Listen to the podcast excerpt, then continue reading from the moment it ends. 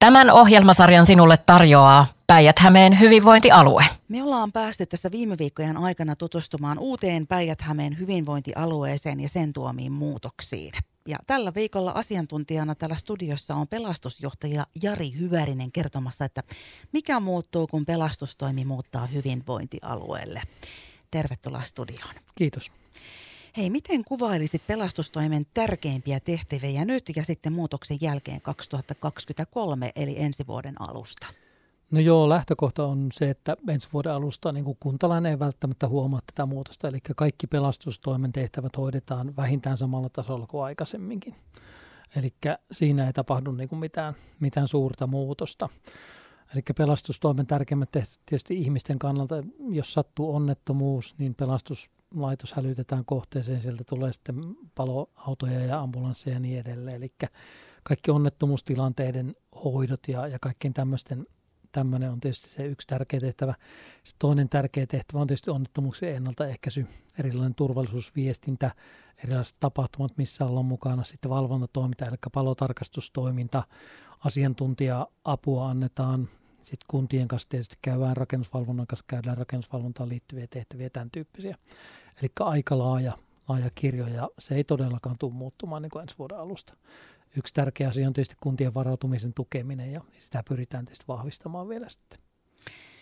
Eli mm, alueen ihmisen ei nyt tarvitse miettiä sitten, että muuttuuko tämä jotenkin radikaalisti, eli mikään ei oikeastaan muutu. Mm, siinä mielessä alueen kuntalainen ei sitä välttämättä huomaa, eli suurimmat muutokset tapahtuu tässä hallinnollisessa kuviossa, eli pelastuslaitos tuottaa tulevana vuonnakin ihan samat palvelut kuin tällä hetkellä. Ja jos tulee onnettomuustilanne, niin soitetaan normaalisti siihen 112 puhelinnumeroon, eli se menee hätäkeskukseen ja siellä hätäkeskus vastaa sitten ja, ja hälyttää sen tarvittavan avun. Ja se lähtee ihan samalla tavalla kuin aikaisemminkin liikenteeseen. Samoin sopimuspalokunnat on mukana ihan niin kuin ennenkin. Eli hallinnollisia muutoksia siellä taustalla ja, ja pinnan alla tapahtuu, mutta niistäkö ei meidän tarvitse tietää mitään? No ei välttämättä tarvitse tietää. Eli edelleen yhteydenotot tapahtuu samalla tavalla. Toki se, että esimerkiksi meidän sähköpostiosoitteet, kun on aiemmin ollut phpela.fi päätteiset, niin ne on nyt sitten pajatha.fi päätteiset. Samoin nettisivut tulee olemaan, kun hyvinvointialueelle tulee yhteinen nettisivusto tai on jo olemassa, niin sieltä pajatha.fi päätteestä löytyy. Siellä on sitten linkki yhteystiedossa, siellä tuo on sitten linkki pelastuslaitoksen sivuille ja ja siellä on sitten edelleen nämä phpela.fi-sivut kyllä toimii niin kuin sen infon osalta, mutta että nekin varmaan jossain vaiheessa sitten häipyy. Eli sitten jos on tuommoista vähän vähemmän kiireellistä asiaa, niin tosiaan näitä sähköposteja ja muita sit voi käyttää ja kysellä sieltä kautta, mutta oliko se nyt siis, että 112 on edelleenkin siis se, mihinkä ollaan yhteydessä, jos pelastustoimien halutaan olla nopeasti ja hädässä yhteydessä? Kyllä, silloin, silloin kun tulee hätätilanne, eli onnettomuustilannetta vastaava, niin se on se 112, niin kuin tähänkin asti. Siinä ei tapahdu mitään muutosta. Entäs hei, minkälaisissa asioissa sitten pelastustoimeen voi ottaa yhteyttä? No yleensä tämmöisiin ihmisen arjen turvallisuuteen liittyvissä kuvioissa, eli jos on jotain epäselvyyttä vaikka siitä, että minkälainen on kiukaan suojaetäisyys tai, tai miten voisin parantaa, parantaa kotiini turvallisuutta, koska turvallisuus lähtee ihan yksittäistä pienistä asioista, niin niihin liittyvissä ta- palotarkastustoimintaan liittyvissä kuvioissa, mm, sitten varautumiseen liittyvissä asioissa, eli jos joku epäilyttää, että miten tämä asia on, niin ottaa sitten yhteyttä pelastuslaitokseen. Sieltä pelastuslaitoksen nettisivulta pajatha.fi ja sieltä sitten se pelastuslaitosyhteystiedot, niin sieltä löytyy sitten asiantuntijoita eri asioihin koulutukseen liittyviä, jos haluaa niin kuin vaikka yritykselle jotain koulutustilaisuuksia järjestää, niin sieltä löytyy sitten koulutuspäällikön yhteistyöt ja niin edelleen. Ja sitten hei vielä se asia, että milloin siihen numeroon 112 saa nimenomaan soittaa, että mitkä ne rajat on. Si- silloin kun hätä, eli kun ihminen ei pysty enää itse tekemään mitään, niin, niin silloin kun on hätätilanne, eli kiireellistä apua tarvitaan, eli ei voi odottaa niin kuin seuraavaan päivään tai seuraavaan viikkoon, vaan tarvitaan sitä apua heti. Sattuu joku onnettomuus, kolari, tulipalo syttyy vastaavan, niin silloin 112 aina.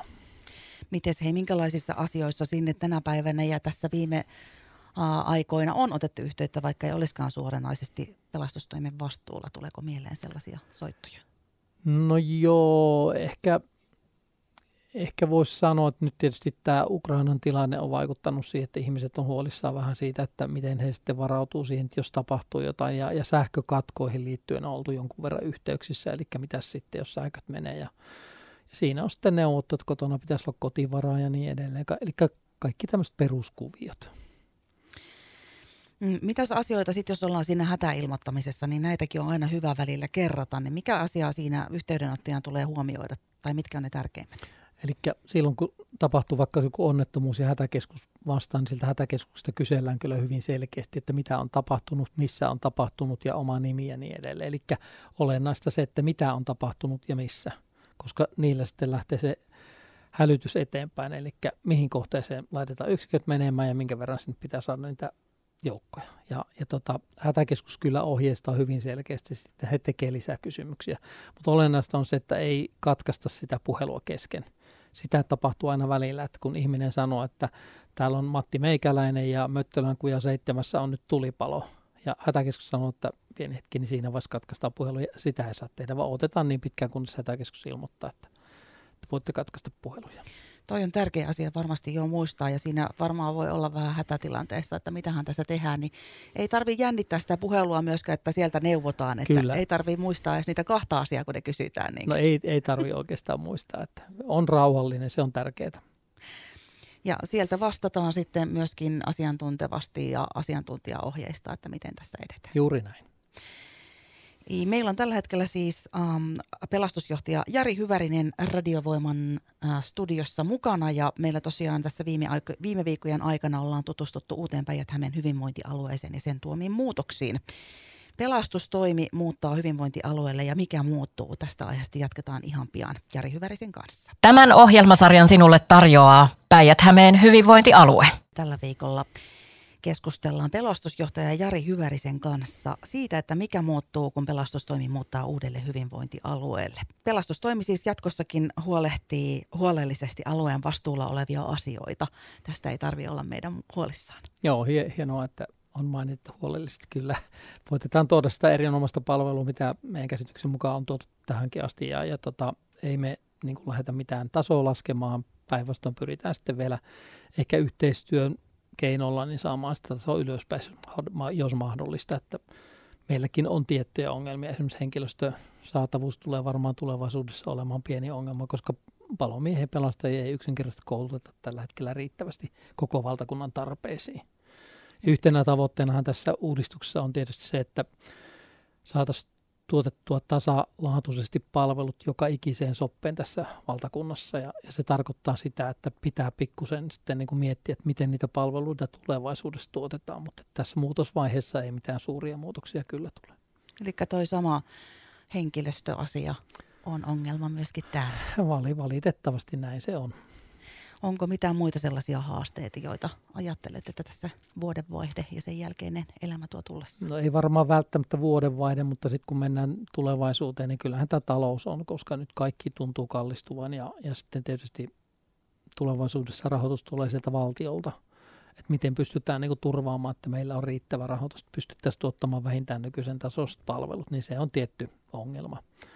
Alueen vetovoimaisuus, miten me saadaan niin kuin ne vähät koulutetut henkilöt sekä sote-puolella että pelastuspuolella niin tulemaan tänne päijät ja, ja siinä, siinä mun mielestä niin kun, siellä on hyvä henkilöstöohjelma. Jos se saadaan jalkautettua hienosti, niin siinä on yksi voimavara kyllä. Siinä olisi hyvä ratkaisu. Kyllä. Minkäs asioiden usko toimivan myöskin jatkossa hyvin? Siis mm, kyllä mä uskon, että kaikki toimii. Eli kun hälytys tulee, niin meiltä lähtee yksiköt kohteeseen, kun tarvitaan valvontatoimintaa, tarkastaja tarvitaan, niin tarkastaja lähtee kohteeseen, tarvitaan asiantuntija-apua, niin asiantuntija löytyy, tarvitaan koulutusapua, kouluttajat löytyy, pystytään tarjoamaan hyvää koulutusta. Sitten lapsille suunnatut kampanjat 112, no ja niin edelleen, niin pystytään jatkossakin tuottamaan ja, ja tätä kautta niin kuin menemään jopa eteenpäin minkälaiset asiat nyt siellä hallinnon puolella, josta meidän ei hirveästi tarvinnut tietää, niin minkälaiset asiat teiltä siellä eniten huomiota vaatii? No kyllähän meillä tulee, niin kuin hallinnossa tulee tapahtumaan niin kuin muutoksia, eli meillä siirtyy osa meidän nykyisestä henkilöstä siirtyy toimialan ulkopuolelle, eli siirtyy sitten keskitettyyn hallintoon. Sitten tulee uusia ohjelmistoja, joita joudutaan opettelemaan käyttämään vaikka henkilöstöhallinnossa, palkanmaksuja ja niin edelleen. Eli, eli nämä on ehkä semmoisia suuria muutoksia. Ja onhan siinä tietty se, että nyt siirrytään, me ollaan ollut tämmöinen pieni ketterä toimiala. Ja, nyt me siirrytään isoon massaan ja siellä on tietyt toimintatavat joissakin asioissa. Ja totta kai, jos toisella puolella on 7500 ihmistä ja toisella on 300 ihmistä, niin kyllä sen 300 pitää mukautua enemmän siihen isompaan toimintamalliin ja, ja tota, sitä kautta niin kun varmaan tulee jotain tämmöistä opettelemista, että päästään siihen mukaan hyvin, mutta kyllä mä uskon, että 2004 toteutettiin pelastustoimen suuri uudistus ja, ja se meni ihan hyvin, niin mä uskon, että kyllä tämäkin menee hyvin. Että, että opitaan käyttämään uusia ohjelmia ja, ja ymmärretään se kokonaisuus. Eli sisäisiä muutoksia on tiedossa ja siellä pitää sitten sopeutua teidänkin väen näihin. Kyllä, sen, kyllä se näin on, että se näkyy siellä hallinnossa aika, aika selkeästi. Minkälaiset asiat hei tässä ajassa juuri nyt niin työllistää pelastustoimia eniten? No varmaan, varmaan niihin varautumiseen, eli tämmöisiä ihmiset on kiinnostunut tosiaan siitä, että miten he varautuu, jos sattuu jotain sähkökatkoksia ja muita, muita juttuja, niin se on yksi, yksi asia, mikä on. Ja nyt tietysti tämä joulun läheisyys on, että tuota, nyt pitää muistuttaa ihmisiä siitä, että ollaan rauhoitutaan, ei, ei kohelleta tuolla menemään ja, ja huomioidaan kaikki tämmöiset pienet asiat ja ei niiden kynttilöiden kanssa turhan paljon touhuta ja, ja tämän tyyppisiä. Eli kyllähän nämä asiat on sellaisia, mitä on. Ja, ja toki nyt täytyy sanoa se, että kyllähän tämä uudistus on niin kuin työllistänyt ö, aika paljon meidän ylintä päällystöä. Eli eri työryhmissä ollaan oltu mukana, niin siellä on aikamoista väsymystä tällä hetkellä. Ja kyllä mä niin kuin toivotan omille joukoilleni vielä jaksamista, että muutama viikko sitten siirrytään hyvinvointialueelle ja, ja sitten ruvetaan kehittämään tätä toimintaa lisää. Että olennaista, että vuoden vaihteessa kaikki niin kuin toimisi normaalisti. Siinä meni tärkeät terveiset, mutta sitten hei, jos uh, mietitään lapsia ja nuoria, niin minkälaisia asioita olisi hyvä opettaa pelastustoimesta ja sen muutoksista? Tai niistä nyt niitä muutoksia ei näkyvästi tule, mutta Joo. mitä tahtoisit, että... Sinällä ihan nämä normaalit asiat, eli se hätäilmoituksen tekeminen tai se, että miten toimit, jos sattuu jotain, niin, niin se on niin kuin tärkeä asia. Sitten se, että miten yleensä kotona ollaan, että ihan yksinkertaisia asioita, vaikka se, että pidetään niin kuin tavarat suurin piirtein niillä paikoilla, minne ne kuuluu. Sitten käydään kotona läpi se, että jos sattuu vaikka tulipalo, niin mistä pääsee pihalle ja mitä pitää tehdä, että miten minä toimin siinä tilanteessa. Ja, ää, ihan, ihan tämmöiset perusasiat. Eli kyllähän se turvallisuus lähtee semmoista pienistä tekijöistä. Jokainen meistä niin kuin pystyy huolehtimaan siitä omalta osaltaan, että on turvallista olla – matossa on liukuesteitä. Ihan, ihan pikkujuttuja. Se, se on pienestä kiinni aina. Liikenteessä turvaetäisyydet, normaalit nopeudet, polkupyörällä ajetaan, niin on kypärä päässä ja kaikki tämmöistä. Eli kaikki kun tehdään parhaamme ennakoimalla. Ja, ja... Ju, juuri näin niin pitkään kun ää, tilanne on se, että meille ei tule sitä hätäilmoitusta, niin kaikki on hyvin. Ja sitten tietysti yksi tärkeä juttu se, että ei mennä niille heikolle jäille. Että nyt tuntuu siltä, että jäät on kohtalaisen kovat, mutta kyllä siellä niitä virtapaikkoja edelleen, missä on auki. Kohta hei on tulossa muutama kuuntelijakysymys, mutta mitenkä toivoisit alueen asukkaiden vielä ja mitä toivoisit tietävän toimintatavoista ensi vuonna? Oikeastaan voisi sanoa näin, että, että pelastuslaitos on jatkossakin kuntalaisille se pelastuslaitos ja, ja sitten siellä meidän hyvinvointialueen sisällä me vastataan niistä pelastustoimen palveluista ja, ja niihin kuuluu kaikki ne palvelut, mitä pelastuslaitos tuottaa tälläkin hetkellä. Eli se vanha tuttu tuttu joukko jatkaa siellä edelleen työskentelyä ja yhteydenottokanavat on pääsääntöisesti samat ja, ja niin edelleen. Eli mä niin kuin, vois, voisiko sanoa näin, että se, mitä pitää tietää muutoksesta, niin on lähinnä se, että tässä on kyseessä pelastustoimen osalta niin aika pitkälle hallinnollinen muutos. Mutta muu toiminta jatkuu niin kuin suht ennalla ja, ja sitä pyritään kehittämään tietysti yhteistyössä, että jos saadaan sitä synergiaetua ja sitä saadaan ainakin niin kuin tähän varautumiseen liittyvissä kuvioissa tullaan saamaan niin kuin hyvinvointialueella yhteistyötä lisättyä. Samoin ehkä ensihoito on sellainen asia, mihin tullaan yhdessä panostamaan jatkossa entistä enemmän.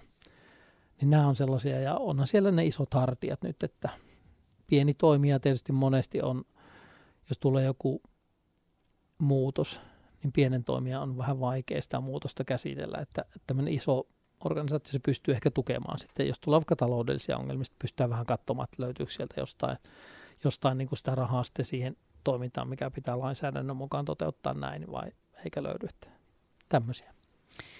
Ja tosiaan täältä, hei muutama kuuntelijakysymys on tullut, vastaatko vielä näihin? Joo, totta kai mielellä. Eli äh, kuuntelija kysyy, miten nopeasti pelastustoimi tulee paikalle ensi vuonna, jos apua tarvitsee?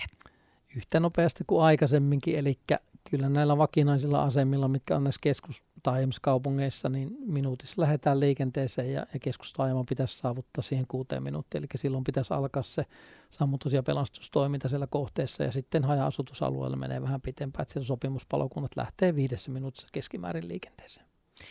Seuraava kysymys kuuluu, että miten mikäkin pelastustehtävä arvotetaan, että kuka saa ensimmäisenä apua ja kuka viimeisenä? Hätäkeskus, kun hätäkeskukseen soittaa, niin hätäkeskus arvioi sen avun tarpeellisuuden ja hätäkeskus hälyttää ja me mennään sen mukaan. Eli pelastuslaitos ei sinällään arvota sitä, vaan hätäkeskus päättää sen, että missä järjestyksessä mennään. No sitten täällä kysytään, että onko pelastustoimi tasan tarkkaan tasa-arvoinen? Kyllä me pyritään siihen, että me ollaan tasa-arvoisia. Sitten on vielä tämmöinen, että miksi aina välillä kuulee tilanteista, että oikeassa hädässä oleva joutuu odottamaan ihan liian kauan aikaa apua, onko kalustoa ja väkeä riittävästi? Tällä hetkellä meillä on kalustoa ja väkeä sillä tavalla, että me täytetään se palvelutasopäätöksen vaatimus tai se lupaus, mitä me ollaan kunnille ja kuntalaisille annettu. Eli kyllä mä näkisin, että meillä on meidän niin kuin palveluverkko on tällä hetkellä hyvä. Et jatkossa tietysti ollaan huolissaan siitä, että miten esimerkiksi sopimuspalokuntalaisia riittää näillä pienillä alueilla, koska se on yksi harrastus, ja on paljon harrastuksia. Ihmiset kaipaa tällä hetkellä sitä vapaa-aikaa entistä enemmän. Niin siinä meillä on haasteita ja se on nostettu kyllä ihan ykkösprioriteetiksi. Tällä viikolla siis meillä asiantuntijana studiossa oli pelastusjohtaja Jari Hyvärinen. Kiitos kun pääsit mukaan. Joo, kiitoksia kaikille oikein rauhallista jouluaikaa. Tämän ohjelmasarjan sinulle tarjosi Päijät-Hämeen hyvinvointialue.